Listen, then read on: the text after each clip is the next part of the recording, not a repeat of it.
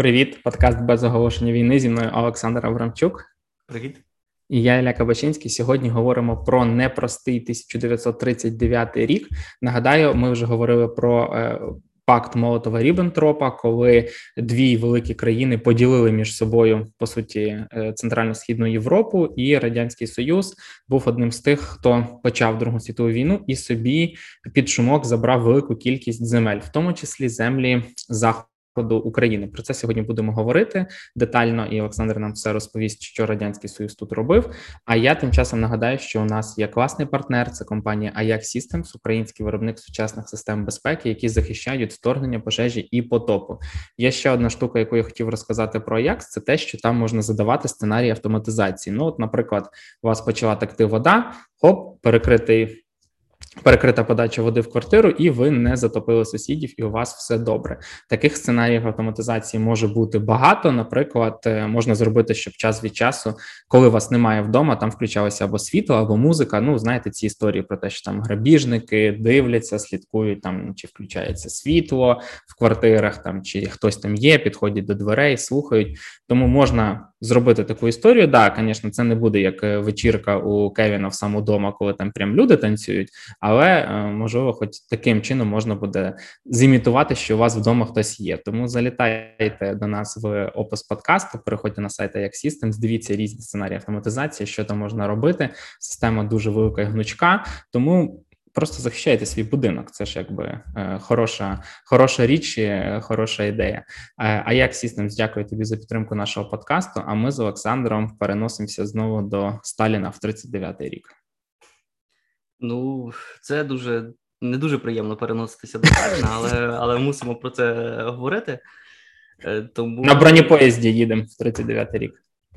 Так, на бронепоїзді, на танках, яких на яких Червона армія входила на територію Польщі в вересні 39-го року. У вересні, який в радянській історіографії, пропаганді вважається і називається золотим вереснем.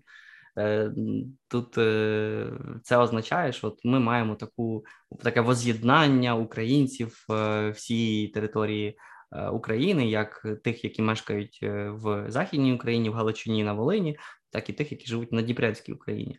Звісно, тут є велика велика доля пропагандистської певної історії, про яку ми зараз будемо говорити. Але варто теж просто в контексті сучасної політики Росії на окупованих територіях згадати, як виглядає політика Москви на різних е, окупованих територіях у минулому, і ми побачимо дуже багато різних аналогій, тому що певні стратегії окупації, стратегії взяття під контроль нових територій залишаються незмінними. І так як ми це бачимо в історії з Польщею, е, багато з цього всього насправді не має великого ефекту і не дає великого довго, довготермінового ефекту. Справді був пакт Молота Ріббентропа, серпень 1939 року, коли Сталін і Гітлер ділять між собою східну Європу радянський союз отримує право на окупацію фактично 50% польської території. Польща опиняється в е, поділеною, і вона ж стає першою жертвою змови Сталіна і Гітлера. І, власне, з нападу на Польщу 1 вересня 39-го року розпочинається Друга світова війна. Е, цікаво, що, попри оці домовленості з 23 е, серпня, на початку вересня німецькі літаки і артилерія починають обстріли Львова, і Львів е, потрапляє під е, цей вогонь. У місті в результаті зникає вода, зникає газ, дуже швидко зникає електрика. Щодня тоді там гинули сотні людей. Насправді, в цей період, коли ще туди не прийшли комуністи.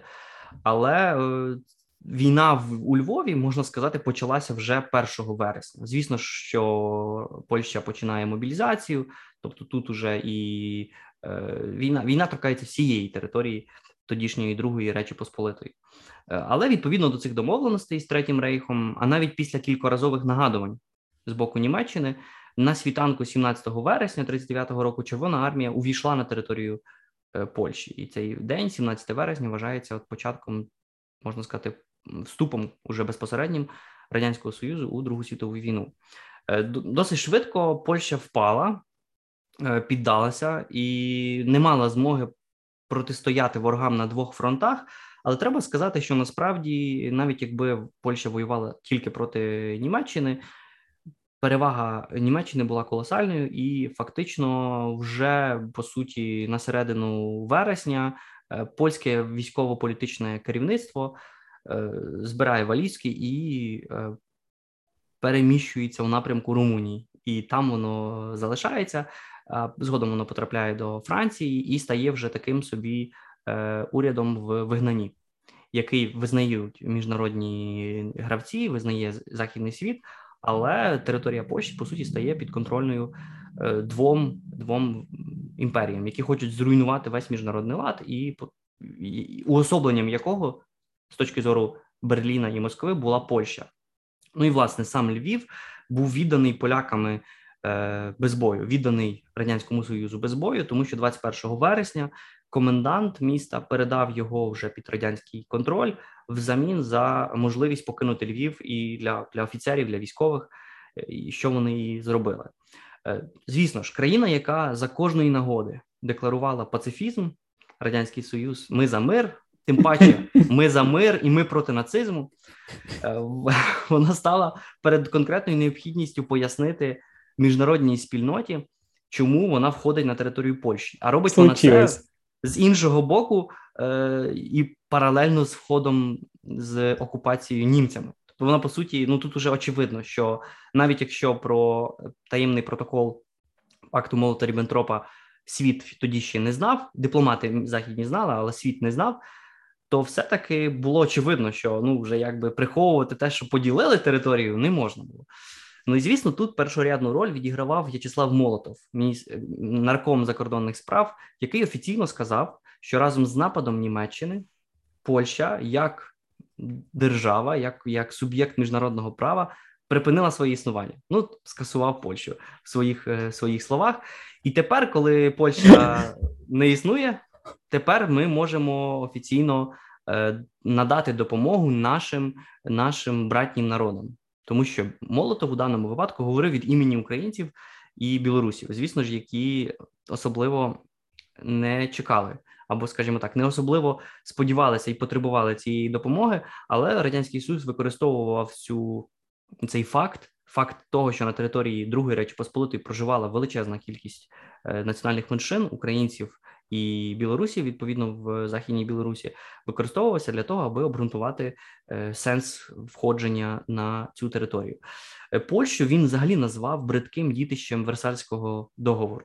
І тому, що насправді, так як і Гітлер, так і Сталін і Молотов, вони ненавиділи Версальський договір, бо він Ну, бо він бо він був е, всупереч, як вони вважали, і національним інтересам їхніх держав, і треба було це давай. Все... Давай нагадаємо, що Версальський договір це після закінчення Першої світової війни, по суті, перша Ялтинська конференція. Ялтинська конференція, бета-версія. Ну вона була теж, ну скажімо, договір сам цей Версальський е, Версальський світопорядок він був несправедливий, тому що об'єктивно не можна поділити було території так, аби всі були чисто так, знаєш, без різних національних меншин.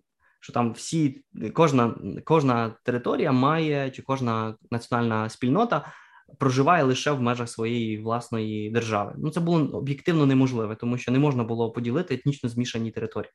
Зрозуміло, що було багато несправедливості в цьому е, світопорядку. Це був світопорядок теж великих гравців.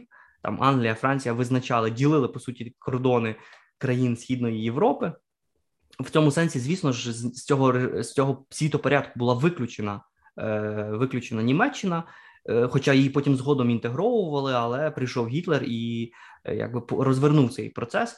З цього світопорядку початково теж була виключена Москва.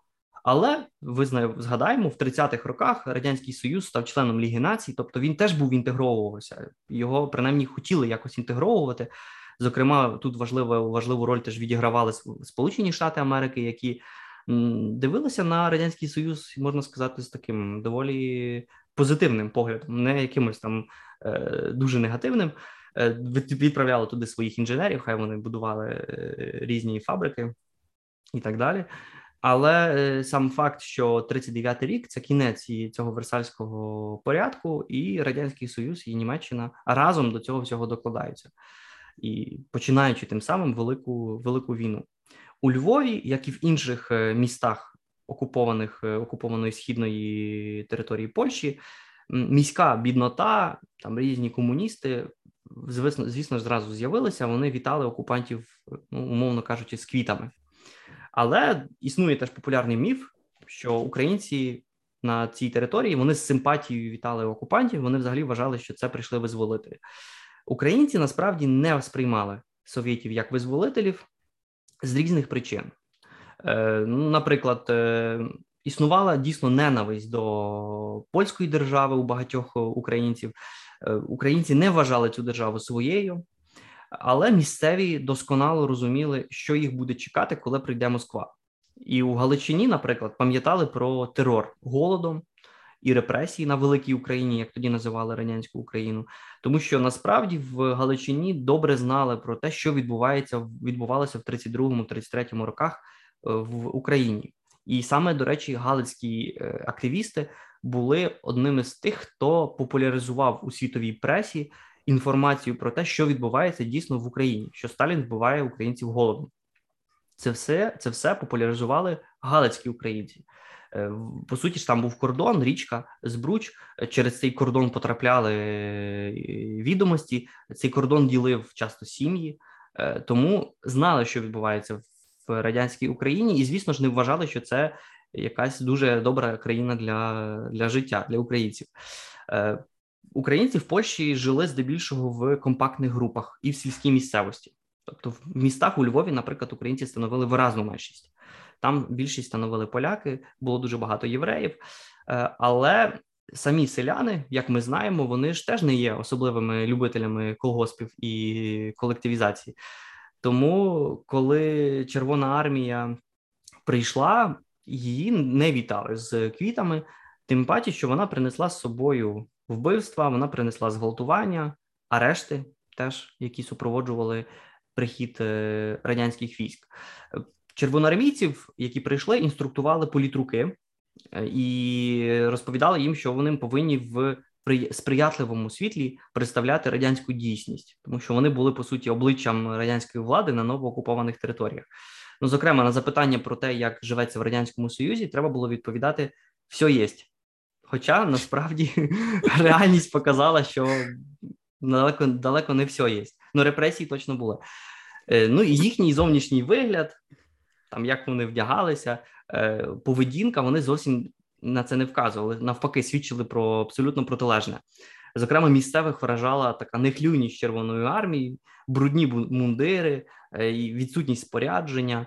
І на цьому фоні цікаво приємно дивували і виділявся Вермахт, і в цьому сенсі місцеві ще не знали, що відбувається, чекає політика німців, і вона могла порівняти. От прийшли радянські окупанти.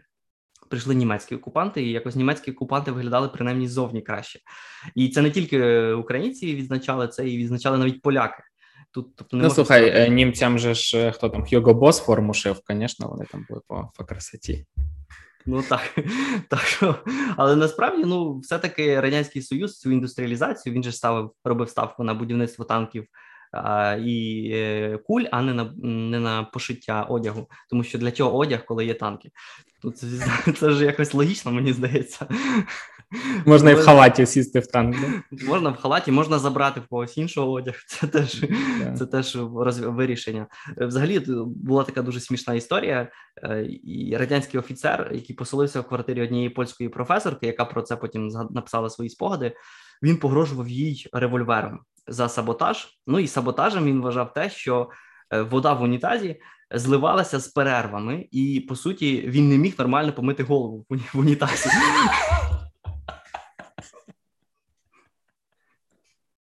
Тому тому ти сам розумієш, що для для багатьох людей, які прийшли з радянського союзу, те, що вони побачили у Львові, було ну великим відкриттям. Вони того всього не бачили, не чекали. І звісно, початково теж треба сказати, це не було так, що от е, приходили і зразу зразу якби все конфісковували і так далі. Там там початково було навіть е, те, що стояли солдати, могли купувати за за гроші чи обмінювати е, обмінювати якісь речі, які вони яких вони не мали в радянському союзі. Тобто, все, що вони насправді все, що практично все, що було в магазинах, того в радянському союзі не було. Але з огляду на початок війни, звісно ж, і продовольча і будь-яка інша ситуація е, в цій в цьому регіоні стала дуже дуже поганою. Е, додатковим чинником, таким додатковим елементом е, радянської окупації було те, що вслід за військовими йшли угрупування НКВД. Це політична ну, поліція безпеки, народний комісаріат внутрішніх справ, попередник КГБ.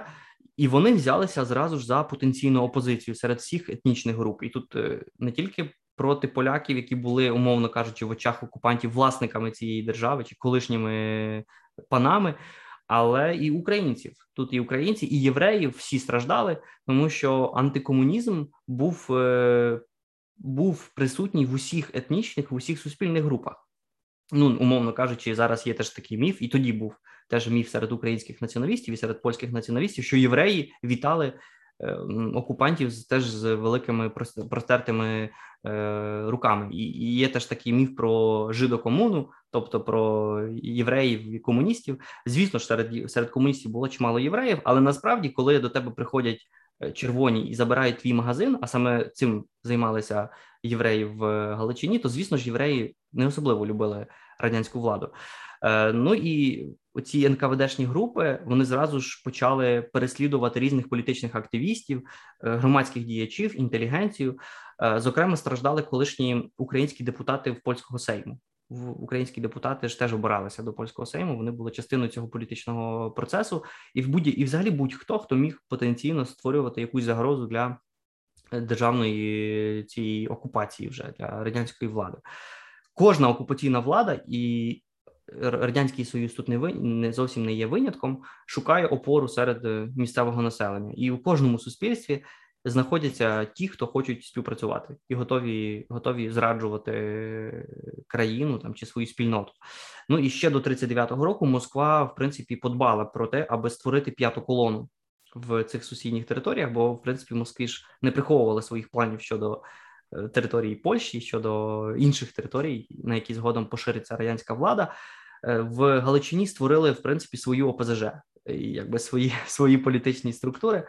Е, нею була комуністична партія Західної України, а точніше, те, що від неї залишилося після великого терору, тому що Сталін сам цю партію розпустив, а її її членів репресував в 38-му році. Але частина комуністів залишилася тому числі на місцях.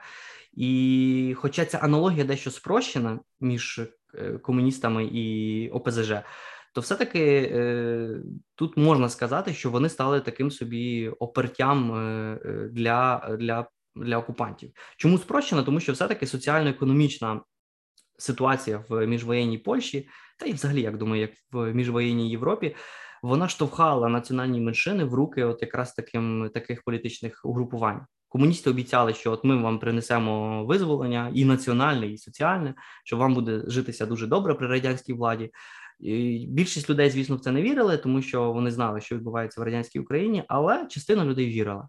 І саме на цих людей орієнтувалася Москва, коли вона прийшла вже 17 вересня на територію е, Польщі. Ну і вже після початку окупації цей НКВД, тобто попередник е, КГБ, він теж рекрутував нових колаборантів або нових оцих е, своїх е, свою опору серед е, в'язнів, серед різних злочинців, яким давали свободу взамін за підтримку і за співпрацю. Сталінська модель втілення заповітів Маркса і Леніна вона переносилася ж, звісно, на всі окуповані Москвою території. І в чому вона вона полягала? Вона полягала передусім в, в тому, що потрібно було встановити панування однієї партії.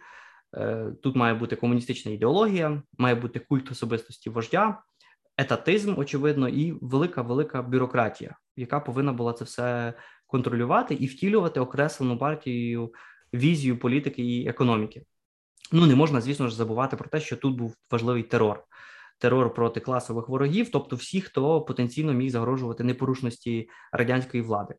Взагалі тут важливо зазначити, що окупація Галичини і Волині з точки зору Москви це була перша е, в історії радянського імперіалізму е, змога чи спроба е, поширити межі цього комуністичного експерименту на, на іншій території.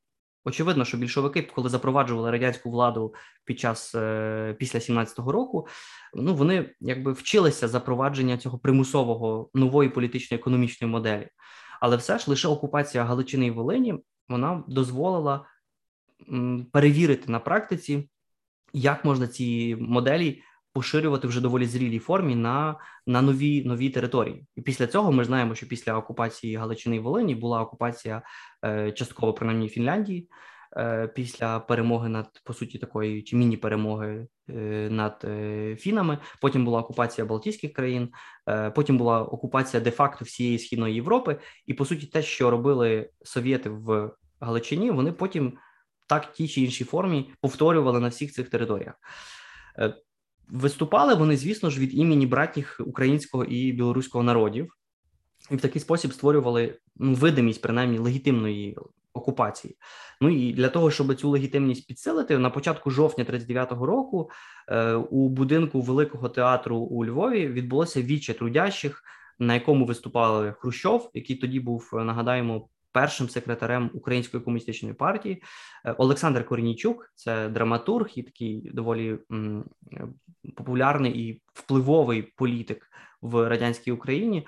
Вони були в оточенні дуже ретельно підібраних е, трудящих, тому що треба було правильних трудящих. Картинка. Так, е, ну і так почалася по суті виборча кампанія до так званих народних зборів Західної України. І ці народні збори Західної України мали б затвердити воз'єднання Західної України, Західної Білорусі з е, радянським Союзом. Самі вибори відбулися 22 жовтня 39-го року. Е, попри загалом ну антикомуністичну настанову місцевих виборів не бойкотували. І, до речі, на виборчих дільницях з'явилися як українці, так і поляки. Поляки поляків було, звісно ж, менше, тому що вони не сприймали комуністів, вони не сприймали нову владу, але вони теж боялися реєстрації. Е, ну тобто вони мали абсолютно всі е, підстави думати, що ті виборчі списки потім будуть списками на депортацію або там на репресії, і так далі. Ну з іншого боку, до речі, цікаво, що еміграційний уряд Польщі, який перебував тоді ще у Франції, закликав громадян йти на голосування, е, вважаючи, що такий спосіб місцеві будуть не наражатися на репресії. А з іншого боку, вважалося, і Польща тоді вірила в це. Плебістит не буде визнаний міжнародною спільнотою. Ну і об'єктивно, е, з точки зору там е, Франції, тодішньої Великобританії е, чи країн Ліги Націй, загалом ця окупація була нелегальною. Вони його не вони її не визнали, вони засудили. І поляки сподівалися, що навіть якщо буде проведений цей плебісцит, так званий, то і так його ніхто ніколи не визнає. Ну і протягом майже двох місяців нової влади більшість теж почала поступово розуміти, що якихось перспектив для протесту немає. Ну, зрозуміло, тут є велика присутність радянських військ, е, присутність кагебістів, е, панувала атмосфера терору. Е, ну і навіть якщо не заганяли безпосередньо людей на виборчі дільниці, хоча і це теж потрохи трохи було, все таки люди люди боялися. Люди боялися, і цей психічний фактор був теж сильний саме тому, що напередодні виборів до будинків стукали відповідні люди, міліцейські, і вони казали, що треба йти голосувати. Ну і це все змушувало теж людей трохи е, трохи зарухатися і йти йти на вибори. В Москві теж було важливо показати високу явку. Е, тому в деяких місць в деяких місцевостях комуністи взагалі зверталися до священників і просили, аби ті закликали вірян до до того, аби йшли на вибори. Вони ж ці вибори відбувалися у неділю, 22 жовтня. Тому частина людей пішла на виборчі дільниці е, по дорозі з богослужіння. Ну, сам підрахунок був, звісно ж, фальсифікований. Явка нібито становила 92%, ну, то як і всі явка всіх е, фальшованих Росії виборах виборів. Е, за висунутих комуністами кандидатів, нібито віддали 91% тих, хто проголосував. Ем, ну, серед кандидатів, звісно ж, переважали нікому невідомі трудящі. Ну, Хоча і не було там, ну не бракувало, теж треба визнати. Не бракувало знакових для Галичини постатей. Там були науковці, там були різні літературні е, персонажі з літературних середовищ. Ну і зрештою, теж не всіх ем, не комуністів вдалося відсіяти. Там теж з'явилася група з понад 30 людей, яка вже під час самих цих народних зборів вела себе неправильно. Ну, наприклад, вони е, не славили Сталіна, вони не аплодували, коли треба було. Е, вони не вставали під час виконання тодішнього гімну радянського союзу інтернаціоналу. А в кулуарах вони взагалі вели різні антирадянські розмови. І оця група там з 30 людей вона себе давала давала про себе знати. Хоча це була дуже маленька частина, бо там, здається, всього обрали до цих народних зборів понад тисячу депутатів. Але обраний у такий спосіб е, цей орган, народні збори, він надіслав прохання до Верховної Ради радянської України про включення Західної України до радянської України. Ну і вже 1 листопада 39-го року спочатку Верховна Рада Радянського Союзу, а згодом е, на ці на підставі вже рішення Верховної Ради Радянського Союзу в Москві, вже радянська е, Україна одностайно. Е, бо все в радянському союзі одностайно ухвалила закон про прийняття до складу е, УРСР Західної України, і якраз в такий спосіб, нібито з точки зору е, Москви, вдалося легітимно е, включити ці території до е, складу радянської України. В міжнародному сенсі, звісно ж, ніхто цього не визнавав, і по суті, визнання з точки зору міжнародного права оцього плебісциту, а швидше передачі цих територій радянській Україні відбулося лише у 45-му році, і то на основі рішення Ялтинської конференції. А от яка... Да, да. Договори, я запитаю. Ну і власне, от Ялтинська конференція закріпила остаточно е, територіальний кшталт е, польського радянського кордону. А от е, мені цікаво, е, я просто не пам'ятаю, як це правильно було. Західна Україна приєднується до радянської України. А що було з територією окупованої Польщі? Ну, окупована територія окупованої Польщі. Польщі. А Молотов вже ж канцельнув Польщу. Так. А то якраз ті території, які опинилися під контролем е, Радянського Союзу, відповідно до пакту до таємного протоколу, а згодом до нового нової домовленості, тому що в кінці вересня був підписаний так званий договір про дружбу і кордони, про дружбу і кордони з Німеччиною, звісно, тут е, хто дружив з Німеччиною з третім рейхом? Так, от відповідно до цього договору, радянський союз поступався частиною території, бо початково там взагалі ледве не до Варшави мали бути кордони е, радянського союзу, uh на користь того, що Німеччина поступається Литвою. І це ага. дає змогу вже тоді окупувати всі Балтійські країни. Тоді ж, е, після того як от включили цю територію е, територію Західної України і Західної Білорусі до СРСР, до України, до радянської України, до радянської Білорусі, та територія, яка опинилась під німецькою окупацією, вона сформу на ній було сформовано сформована своя е, адміністративна одиниця, генерал-губернаторство. Е, і ці ця територія була фактично під контролем ем, третього рейху. Там, звісно ж, потім, е, після початку війни, ця територія Галичини на ній було створений так званий е, дистрикт Галичина. Німці створили після 41 в 41-му році. А на території е, Волині і всієї по суті території України був створений рейс, рейскомісаріат України. Але це трошки інша інша історія. Поки що повертаємося до цього 39-го року, тому що, окрім самого факту включення, треба було якось все таки оформлювати нову владу. По суті ж, е, Польща була скасована, а значить, були скасовані польські органи, були скасовані з точки зору Москви. Е, польська бюрократія, ну і Москва, в принципі, робила все, щоб скасувати польський народ і польську польських людей, а паралельно скасовувала теж різних українських людей, які не хотіли, аби Москва тут е, диктувала свої правила. Е, передусім було надано фактично всім мешканцям окупованої території, незалежно від національного статусу, надано радянське громадянство. І ці території ці, ці люди стали автоматично радянськими громадянами, і оце радянське громадянство, на жаль, було теж певним певною певним обтяженням для цих людей, бо частина з них після 44-го року вирішила втекти з радянського союзу, знаючи, що тут як тут живеться. Ну і їх потім на території вже Німеччини е, західні репатріаційні комісії розвертали, кажучи, що дивіться, ви ж радянські громадяни попри те, що насправді ці люди були з точки зору міжнародного права громадянами Другої Речі Посполитої, тобто громадянами Польщі. Але американці і французи тоді ж у різних таборах вимушених переселенців в західній Німеччині, на жаль, частину з тих людей розвернули, і звісно ж їх в радянському союзі не чекала добра добра доля. Е, але паспорти, як так як такі, не роздавали, тому що е, треба теж пам'ятати, що в радянському союзі. Хоча паспорт паспортизація країни відбувалася по суті від 30-х е, років, в 32-му році була введена, але паспорти роздавали мешканцям міст.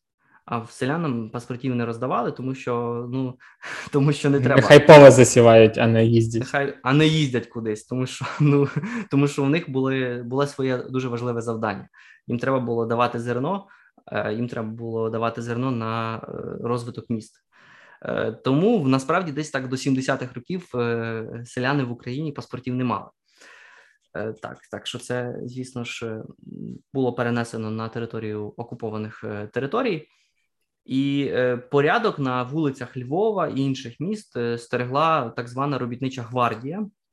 Це така міліція, яку швидко створили. З вони ходили з червоними стрічками на руках, аби їх було видно здалеку. Е, і на місцях були створені теж нові органи місцевої влади, зокрема в колишніх воєводських центрах. Це Львів, це Станіславів, тобто сучасний Івано-Франківськ, Тернопіль і Луцьк чотири воєводські центри. Там створили обласні комітети компартії, і по суті, воєводства теж перетворили на, на області. Введено новий адміністративний поділ. Різні партійні, комсомольські, там профспілкові кадри їх звозили, звісно ж, з сходу, з як з сходу України, так і вже з території самого е, радянського союзу, там з російської частини радянського союзу. Їхнє завдання було дуже важливе, тому що їм треба було замінити попередню польську бюрократію, і треба було якось керувати новим регіоном. До кінця листопада 39-го року лише у самому Львові е, ці прибулі бюрократи зайняли майже 3,5 тисячі квартир. Ну і, мабуть, що тут не треба пояснювати, що заселяли зовсім не новозбудовані квартири, і е, не треба тут особливо, мабуть, довго додумати про те, що сталося з попередніми власниками. Були репресії, очевидно, десятки тисяч е, заарештували, Тисячі людей розстріляли е, протягом цього періоду між 39-м е, і червнем 41-го року, коли територія знаходиться під німецькою вже окупацією. Люди просто зникали дуже часто. Е, тут були дві в'язниці, такі відомі в у Львові: це в'язниця Бригітки і в'язниця на вулиці Лонського. Там зараз музей, музей е, Лонського. Вони були переповнені. Ці в'язниці. Комуністи викинули з камер е, все непотрібне. Тобто е, ліжка, все, все крім туалетів. Там туалети залишили. Е, ну і там, де раніше сиділо в в камері 20 людей, там поміщали 100. Ну і в'язні спали по черзі, тому що там просто не було місця. Ну і репресії торкалися там, наприклад, польської молоді за те, що вони співали патріотичні пісні, або торкалися різних українських е- активістів, різних українських, зокрема українських націоналістів, які теж не сприймали нової нової влади. Почалися теж депортації, і це якраз той момент, коли радянський союз е, використовує різні теж свої депортаційні практики, які в Сталін реалізовував в 30-ті роки, в тому числі проти поляків на території радянської України. Там їх тоді ж переселили сотню тисяч, понад сотні тисяч людей переселили до Казахстану. Е, там інші народи теж переселяли цілими народами, і зокрема в грудні 39-го року в Москві розробили план депортації польського населення регіону. Е, депортованим дозволяли забрати з собою якісь речі, зокрема, взуття дозволили взяти трохи особистих речей, трохи грошей. Всього не більше 500 е, кілограм на одну родину. Зрозуміло, що забрати на 500 кілограм на родину там мало що можна було. Е, це все відбувалося взимку, взимку зима 39-40 року. Е, вагони вивезли, вивозили власне тисячі людей до Сибіру, переважно до Алтайського краю, до Комі, тобто досить далеко. І це була перша з чотирьох великих депортаційних операцій з цього регіону в перший період е, прибуття комуністів. Бо після 44-го року, коли радянська влада повертається до Галичини, продовжується депортації цього разу вже українців і і всі, хто хто був не згоден. Е, наступні хвилі депортації торкнулися, наприклад, членів родин вже депортованих або учасників польського і українського підпілля, або колишніх земельних власників там чи колишніх багачів, е, чиновників, і всього вважається, що виселили тоді в перші ці два роки радянської окупації, виселили близько 30 300 тисяч людей, величезну кількість е, людей. Е, почали теж впроваджувати нову валюту як і кожна окупація, це ем, принесла, е, змушували людей, наприклад, змінювати злоті, які були валютою Польщі, на рублі, і по суті позбавили людей всіх заощаджень. Е, банки були теж, звісно, закриті, е, націоналізовані, а на їхньому місці відкрилися державні радянські обмінники, де можна було власне обміняти ці злоті. Очевидно, що це викликало великий економічний колапс і його підсилила націоналізація підприємств. І, наприклад, були теж націоналізовані магазини. Взагалі був ліквідований весь вільний ринок відповідно до певних засад, які панували в тодішньому радянському союзі. Зокрема, доходи Львова впали на 50% вже в перший рік е, радянської радянської окупації. Все це погіршила земельна реформа, тому що ну теж, скажімо, радянська польська влада перед тим не реалізувала земельної реформи, е, в тому сенсі, що багато людей, е, в тому числі українців, не мали своєї власної землі. Але те, що зробили більшовики, прийшли, забрали у багачів і не віддали там, наприклад, селянам в приватну власність, а створили колгоспи. Це, звісно ж, теж не не вирішувало структури економічних проблем регіону. Почали, звісно ж, конфіскувати цю землю, Е, передусім цих польських е, польських землевласників, але тільки в українських землевласників також, тому що на селах все таки жили жили переважно українці. Це викликало невдоволення селян, е, з'являлися бунти, з'являлися повстання. І багато активних людей саме тоді долучаються до польського чи до українського підпілля. І спершу совєти, звісно ж, розправляються з польськими партизанами, тому що, попри якби, попри те, що е, по суті армія була розгромлена, армія частково потрапляє в полон. Частина офіцерів потрапила в полон, е, і звідси ми маємо цю сумну е, катинську трагедію, коли розстріляли по суті 20 тисяч офіцерів, а потім сказали, що це зробили німці. Ну і е, насправді це зробив зробили за безпосереднім наказом е, Берії і Сталіна.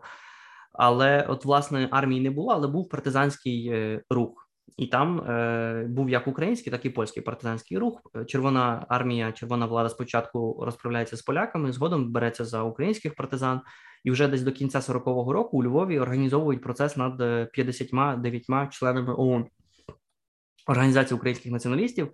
42 е, з них засудили до смертної кари. Причому це були переважно ну не переважно в половині це були жінки. Це були е, там різні активістки теж національного руху, е, але не всі вироки виконали. Е, був теж один аспект, про який теж ми мусимо згадати, тому що він доволі неоднозначний. Всі ці окупаційні історії. Так, можна сказати, що Сталін в 39-му році по суті приєднує територію населену здебільшого українцями до території радянської України, і формально в такий спосіб оформлюється та територіальна структура, яку ми маємо сьогодні. Інший такий доволі неоднозначний аспект це те, що нова влада опирає свою окупацію вже на певній українізації, українізації території, яка до цього була піддана е, полонізації. Тобто, наприклад, не було українського університету, прийшли більшовики, перейменували університет Яна Казимира на університет Івана Франка, і зараз ми маємо університет Івана Івана Франка. Е, у польських професорів е, частково лишили, частково відправили в Сибір, частково вони втекли. і На їхнє місце прийшли українські професори, і тут е, частина українських професорів в може не симпатизувала, наприклад, з комунізмом, не були марксистами, не любили Сталіна, але вважали, що це в такий спосіб відбувається українізація регіону, і вони пішли на співпрацю з новим окупантом. Одним з них був відомий літературознавець, член наукового товариства імені Шевченка Кирило Студинський. І він був серед тих, до речі, інтелігентів, які пішли на співпрацю е, з новою владою і був обраний до е, народних зборів, до до, цього до цього зібрання, яке мало легітимізувати приєднання. Ну і цей е, чоловік закінчив, звісно, дуже трагічно, тому що після нападу Третього рейху на радянський союз у червні у червні 41-го року студентського заарештували НКВД. Його перевезли до Києва, де його розстріляли за наказом Хрущова як націоналіста. Тобто, ця співпраця багатьох українських інтелігентів закінчилася смертю. Але паралельно відкривали, наприклад, школи, і школи відкривали з обов'язковим вивченням української мови і російської мови. Е, до цього існували теж школи в Польщі, але вони були, звісно ж, більше на місцях, скажімо так, в селах. Але на рівні вже вищих, там, наприклад, ліцеїв чи гімназій, це була дуже велика рідкість. Там у Львові існувала українська гімназія, вона досі існує, але все-таки полонізація освіти була доволі сильною. Прийшли більшовики замість, наприклад, релігії, там історії, Е, ввели вивчення історії СРСР, вивчення історії партії і знання сталінської конституції. Тобто, що в такому сенсі відбувалося е, відбувалася якби окупаційна політика щодо цього регіону. Привезли, звісно, вчителів. Тому що місцеві не могли правильно вчити, як вони могли вчити історію СРСР, коли вони були Е, вони були проти СРСР дуже часто, е, тому привезли вчителів. Е, звісно ж, нікому не давали по 120 доларів на добу, як зараз хочуть робити з вчителями, яких привозять з Росії на Херсонщину. Але але була так була така практика, вона продовжується зараз. Крім е, оцих освітніх е, моментів, змінювали теж, наприклад, вивіски. Вивіски замість польських почали впроваджувати українською і російською мовою. Почали виходити різні пропагандистські газети, там Червоний штандар е- і так далі. Тобто, із цими газетами співпрацювали як поляки, так і українці. Тут не можна сказати, що от українці зрадили Польщу і і почали співпрацювати. В цьому червоному штандарі працювала ціла група дуже відомих польських е- соціалістів і комуністів, які згодом теж частина з них буде розстріляна, знищена і для них це теж погано закінчиться. Вся співпраця з Москвою. Але треба пам'ятати, вся ця українізація, яка наступила в між 39 і 41 роком, вона була тактична. Тому що доля студентського, про якого ми згадали, якого розстріляли ж е, у Києві, і інших вказує, що ну така колаба з Москвою закінчиться дуже дуже погано.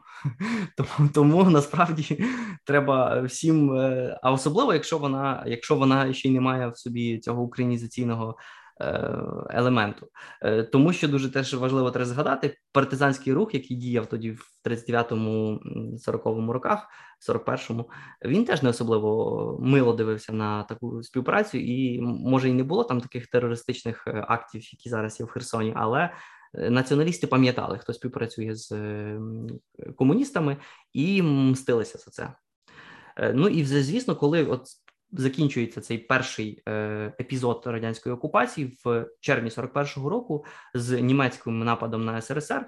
Відкриваються в'язниці, в тому числі відкриваються ці ця бригітка е, Ілонського, і зрозуміло, що в підвалах знаходять просто величезну кількість вбитих е, вбитих людей, тому що радянський союз, радянська влада, яка від, відходила в 41-му році, у червні 41-го року. По суті, розстрілювала в'язнів, які були свідками цієї окупаційної політики, яку вона вела в на, ці, на цій території, і в якомусь сенсі те, що ми бачили, наприклад, в березні, е, в кінці березня, е, у Бучі там в інших територіях, по суті, схожі схожі процеси можна було побачити в червні 41-го року з тією тільки великою і дуже фундаментальною тут підкреслимо різницею, що на зміну одним окупантів одних окупантів прийшли інші окупанти. А в випадку Бучі прийшли українські військові збройні українські сили. збройні сили, які просто показували всьому світу, як виглядає ну, визволення е, росіянами українців від нацистів. Тому е, в червоні е, повернулися в 44-му році, в 45-му році, і звісно, вони продовжили по суті ту політику, яку вони вели до цього в перший період окупації. І вже коли вони прийшли, сформувався дуже сильний рух опору, тому що всі пам'ятали, як виглядає е, визволення від Москвою, е, і почався рух опору. В нього був е, ангажована, зокрема, українська повстанська армія. Звідси ми маємо теж після війни діяльність Шухевича і інших повстанців, які воювали в лісах. Ну але це вже зовсім інша історія. Головне, головне з цього висновок, що насправді окупація, е, яка йде з Москви, вона несе з собою ну несе з собою терор, і це про це треба пам'ятати. Да, і на жаль, ми стаємо свідками цього терору прямо зараз, тому що ну на Херсонщині, на територіях, які окуповані Запорізької області, ситуація досить складна. Про неї не потрібно забувати, про неї потрібно розповідати, тому що е, ну всі, хто звідти кому звідти вдається вибратися, говорять, що там е, просто е, страх, що відбувається. Я сподіваюся, що нам вдасться задокументувати всі ці злочини, показати їх всьому світу, щоб всі розуміли, що коли Росія кудись приходить, то це не не визволення і не радість, а лише страх, біль і е, величезні страждання. Тому. Ми записали цей випуск для того, щоб і ви знали, що це вже не в перший раз таке. Ніякого визволення ніколи не буде. Сподіваємося, що ми це запам'ятаємо на на довгий час. Якщо вам сподобався цей випуск, ставте нам лайки, вподобайки, поширюйте його, пишіть коментарі, ставте 5 зірочок в Apple подкастах і Google подкастах. Для нас це дуже важливо. Також нагадаємо, що у нас є класний партнер. Це українська компанія Ajax Systems, яка створює сучасні системи безпеки для захисту від вторгнення пожежі чи потопу. В описі подкасту є посилання на сайт Ajax Systems. Заходьте, читайте, дивіться, е, вивчайте, що там є, і е, підтримуйте український бізнес українського виробника. На цьому ми будемо завершувати. Це був подкаст без оголошення війни. Щасти. Щасти.